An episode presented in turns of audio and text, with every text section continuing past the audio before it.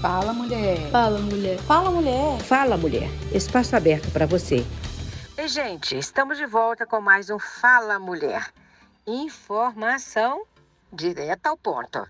Olha, você já parou para pensar em como as cores e a comunicação podem interferir na efetividade da nossa prosa, do nosso andar? Pois é, gente, estamos falando de comunicação regional, da comunicação local, é, daquilo que está muito próximo de nós.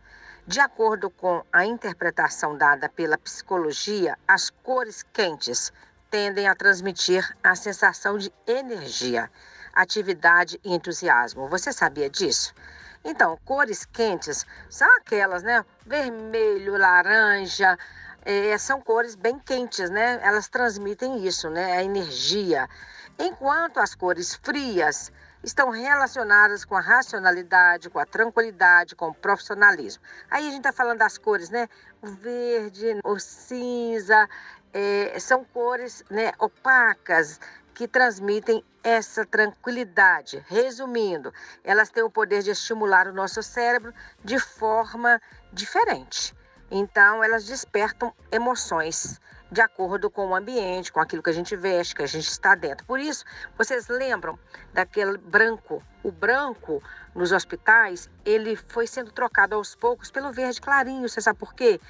Foi feita uma pesquisa, inclusive nas vestes dos profissionais da saúde, que quando numa cirurgia, por exemplo, está fazendo uma cirurgia, respinga o sangue, o branco ele expande aquele sangue, fica uma uma situação assim bem agressiva. Já o verde, ele absolve, fica só aquela mancha e aí não parece tão agressiva a cena, tá? Então, estou dando uma explicadinha aqui para vocês como que as cores interferem. Mas agora nós vamos conversar com a Adriana Santos, jornalista, queridíssima nossa, especializada, especialista na área da saúde. Ela vai falar com a gente sobre as sensações que as cores podem despertar em nossa comunicação. Adriana, mais uma vez, querida, bem-vinda ao nosso programa, nosso Fala Mulher. Você está em todas as nossas plataformas, tá bom? Então, bem-vinda. Nós sabemos que as cores, elas podem remeter a traumas que relembram medos e, consequentemente, acabam gerando ruídos na efetividade de nos comunicarmos. Conta pra gente aqui exemplos de como isso pode acontecer no nosso dia a dia. Nós temos é, é uma coisa é que às vezes a gente fica assim, puxa, a gente vê pessoas que têm medo de barata, né? Pessoas que têm medo de, sei lá, de rato. Tem pessoas, e isso está na, na, na, linguagem científica, que é, é o, o, medo do jaleco, jaleco branco. São pessoas que têm medo do médico. Por quê? Porque ele, no imaginário, é aquele que vai levar notícia ruim. Sim. É aquele que vai dizer que você está doente. Sim. É aquele que vai te dar injeção. Então, tem um trauma do jaleco branco, para você ter uma, uma ideia. E às vezes, é, existe isso, isso está na literatura médica, o trauma do jaleco branco. Quem é profissional de saúde sabe disso. Pessoas que. Por que, que tem na triagem a medir a pressão? Porque só de entrar no hospital a pessoa aumenta a pressão. Olha só, pois é. Por isso que tem a triagem, na hora que você vai na triagem lá, a pessoa mede a sua pressão, porque só de você entrar num hospital, você já fica. Eu tenho uma colega minha que ela não pode ver, ela, ela, meu pai estava doente, e aí ela foi visitar, na hora que os, os médicos chegaram para é, né, trocar lá a seringa, lá da, ela saiu correndo passando mal, porque tem esse trauma com a relação a, a, a a figura do médico. Então, o médico ou profissional de saúde, ele precisa ter essa atenção nessas várias comunicações que a gente tem. E o jargão, só para ficar claro, o jargão dentro da academia, dentro de uma conversa entre amigos de profissão, o jargão, ele faz parte. Nós jornalistas também temos os nossos jargões. Agora, no, no atendimento ao cidadão, é que esses jargões não fazem o menor sentido. Olha só, inclusive você está falando dessa questão até das cores, tudo influencia na nossa vida. Eu já falei aqui é, há pouco, mas eu quero reforçar que a Santa Casa trocou né, os uniformes da cor branca para aquele verde musgo, justamente para absorver o sangue e não ficar parecendo que estava muito agressiva a situação ali, porque o branco ele tem essa tendência, né, de fazer com que a, a cor fique muito evidente. Eu lembro que eu fiz uma matéria sobre isso. É, viu, gente, como é que é a questão até das cores nessa, nesse trato da violência. Então, você não percebe, né, gente? Às vezes isso no dia a dia, porque a gente acaba, né, abrindo os olhos para isso, mas se você quiser Aliás, tem até lugares, né, Adriana, muito evidente isso. Por exemplo, o velório. Normalmente as pessoas escolhem o preto, o luto, né? O preto é a cor do luto. Mas também o preto é a cor daqueles que trabalham com fotografia, da luz, né? Porque é o contraponto, é, o preto é a cor dos fotógrafos, só para você ver. Então, assim, é preciso estudar as questões e entender das cores, não é mesmo? Mas olha para você ver, você está você tá trazendo um exemplo fenomenal de inteligência. Pois é. Isso é um serviço de inteligência em, função da humanização. Por quê? Porque as cores, elas vibram. As cores, elas, elas, elas dizem muita coisa. Elas Só se tranquilizam, um né? Igual, por exemplo, o branco também no hospital. Como o branco ele, ele é muito iluminado, eles às vezes te choca. Então eles trocam por verde clarinho, amarelo, Exato. aquelas cores que suavizam, né? Não que o Porque branco as cores elas vibram e elas transmitem, é, elas transmitem no imaginário. Isso. Teve uma época em, aqui em Minas Gerais fizeram uma campanha de queimaduras, crianças, e criaram um mascote. Isso virou piada, inclusive, nas, nas redes sociais. Eu estou falando aqui não no sentido de querer julgar, mesmo porque são pessoas que a gente. Sim, sim. Eu falo que Belo Horizonte é, um, é uma roça, é todo mundo é se conhece. Grande, né? né? Mas fizeram um, um personagem, tipo um Zé Gotinha, vermelho, cheio de, de, de, de, de como se fosse foguinho mesmo, uhum. para poder conscientizar as crianças, não mexendo em panela. A, a, ideia era muito legal. Sim. Só que eles criaram um personagem que causou muito trauma Pânico, nas crianças. Né? Pânico. É, porque vermelho, o que, que vermelho remete? Sangue. Fogo, sangue fogo quente, Capeta. assadura. não, e o calor. No né? imaginário. Pois é, vermelho também é, tem outros significados, né? Não só coisa ruim, ele representa paixão, ele é a cor da justiça. Você sabia o que é a cor dos advogados da justiça? O vermelho?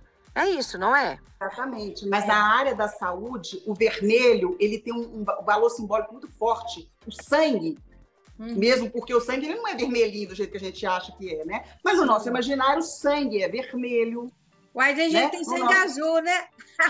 É, sangue azul, então. Mas sabe que tem uma lógica por conta da cor e de uma doença. Uhum. Que o sangue fica com uma cor é, é, quase um azul, mas não é azul.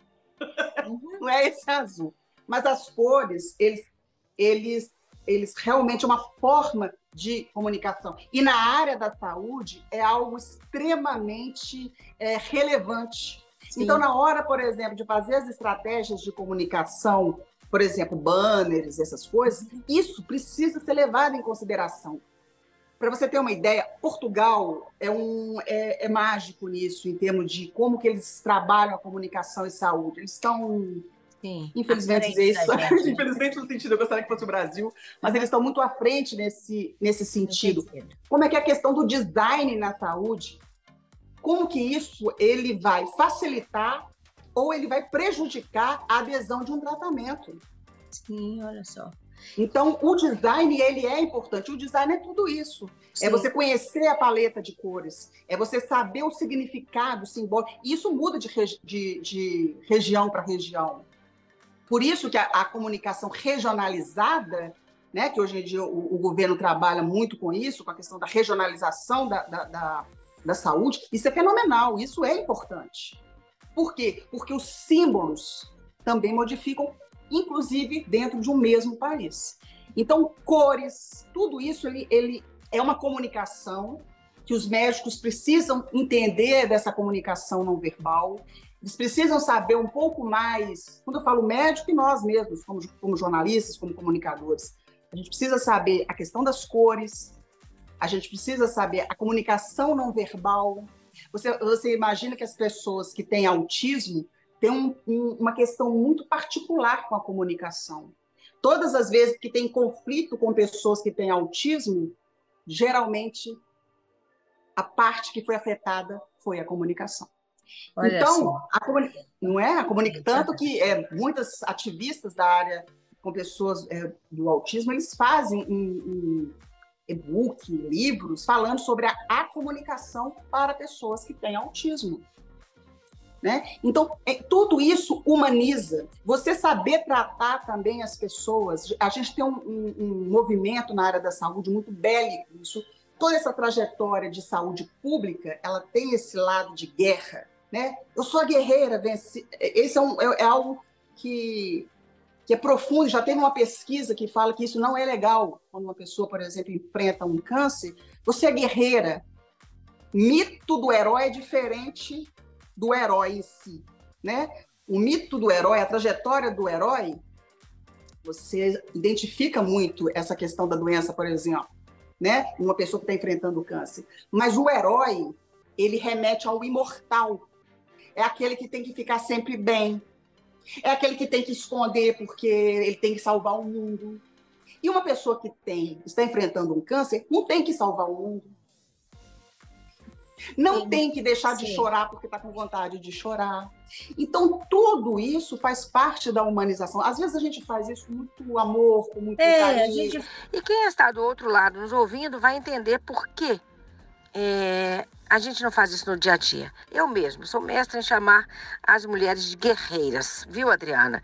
E isso é no sentido de que elas são pessoas que enfrentam, que têm coragem, mas a gente precisa prestar atenção, eu sei disso. Exatamente.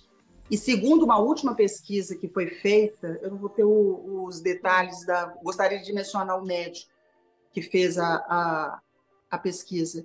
As pessoas que têm, que falam assim, você é guerreira, você tem que aguentar, porque você é guerreira, você é isso, ou se não é vítima, ou se não, ah, é, fulano, é, como é que foi? Não aguentou, não, como é que foi? Não encarou? É como se fosse, tivesse uma guerra e você foi é. eliminado da guerra é, nisso. Só que o processo. Te deixou doença, derrotar, né? É, derrotar pelo câncer, você. É, ah, infelizmente, aquela é, pessoa. Não, tem uma palavra que é muito chave, que inclusive está na pesquisa desse, desse estudioso, ele fala o seguinte: essas palavras, é, para gente que está falando ali com o nosso amigo e tudo, ok, mas isso numa campanha, isso cria um, uma visão mais negativa do que positiva. Sabe aquela coisa de mãe? Mãe não pode chorar perto de filho? Sim. Ou a pessoa, quando está passando por um, por, um, por um câncer, por exemplo, ela tem a fase da negação, ela tem a fase da aceitação, ela tem, ela tem a fase que vai achar tudo muito lindo. Impor que você tem que mostrar sua careca porque você é guerreira, isso é violento. Sim. Não, tem pessoas que querem colocar. A Simone, ela já falou, eu não. a Simone é cantora. Eu quero colocar. É laser? Com laser? Como é que é esse o nome? Eu quero colocar minha, minha peruca, peruca do jeito né? eu acordar e ah, eu quero colocar uma preta, eu quero colocar uma ruiva. Eu não quero mostrar minha careca, eu não me sinto confortável em ficar careca. Uhum. É um direito dela. E ela teve esse, essa abertura de falar, falar publicamente sobre isso. Não, eu não quero que ninguém me veja careca. Poucas vezes ela foi vista é, careca. Por quê? Porque ela quer usar. Eu, eu me sinto bem, eu me sinto agora sou louca, agora é. sou cuida. Então, Enfim, a humanização é. é você entender essas coisas. E a sociedade, ela tem uma, uma, forma de cobrar uma certa atitude Sim. que seja aceitável. E uma pessoa, quando está enfrentando um, um câncer, por exemplo, ela passa por vários momentos, vários momentos. Uhum. Isso está na literatura da saúde, da negação, do desânimo, da guerreira. Ela passa pelo momento Sim. da guerreira, mas não é isso o tempo todo. E você é, chega a um ponto que, por exemplo, é, nas doenças que já são, que são consideradas terminais, já estão no fim, cada um tem uma terminologia para isso, é, as pessoas mesmas, é, elas, elas, o olhar do outro, parece que ah, o guerreiro foi vencido. E essas pessoas não, elas estão em paz. É isso mesmo. Ela já enfrentou a situação, subiu, desceu, ou seja, viveu o seu presente e extraiu cada memória positiva que a vida lhe proporcionou. É, pessoal, é difícil falarmos sobre doença, mas infelizmente elas fazem parte da nossa vida. Claro que a gente tem que se cuidar, né? Cuidar da saúde, evitar o adoecimento, mas ele chega. Como aprendemos com a Adriana nessa entrevista, tudo vai funcionar conforme também a nossa comunicação fluir, seja ela verbal ou não verbal. Então, por que não sermos mais gentis, mais empáticas com as pessoas ao nosso redor? Vamos assim, gente, vamos fazer dessa forma, quebrar essas barreiras, fazer com que a comunicação seja o nosso diferencial, seja a nossa melhor companhia no dia a dia. Eu agradeço mais uma vez a Adriana por essa entrevista maravilhosa. Para quem quiser saber mais sobre o trabalho dela, acesse aí o seu Instagram, adrianasantos.jornalista. Você vai gostar dessa moça, assim como eu gosto, tenho certeza disso. Pessoal, foi muito interessante, né? Você agora está sabendo um pouco mais das cores no envolvimento aí da comunicação, de uma comunicação assertiva e não agressiva. Até o próximo Fala Mulher. Eu espero você. Com certeza você estará aqui comigo. Um queijo, um beijo. Estou indo. Aquele abraço, tá, gente? Então, Vera Lima, Central Eficaz de Notícias.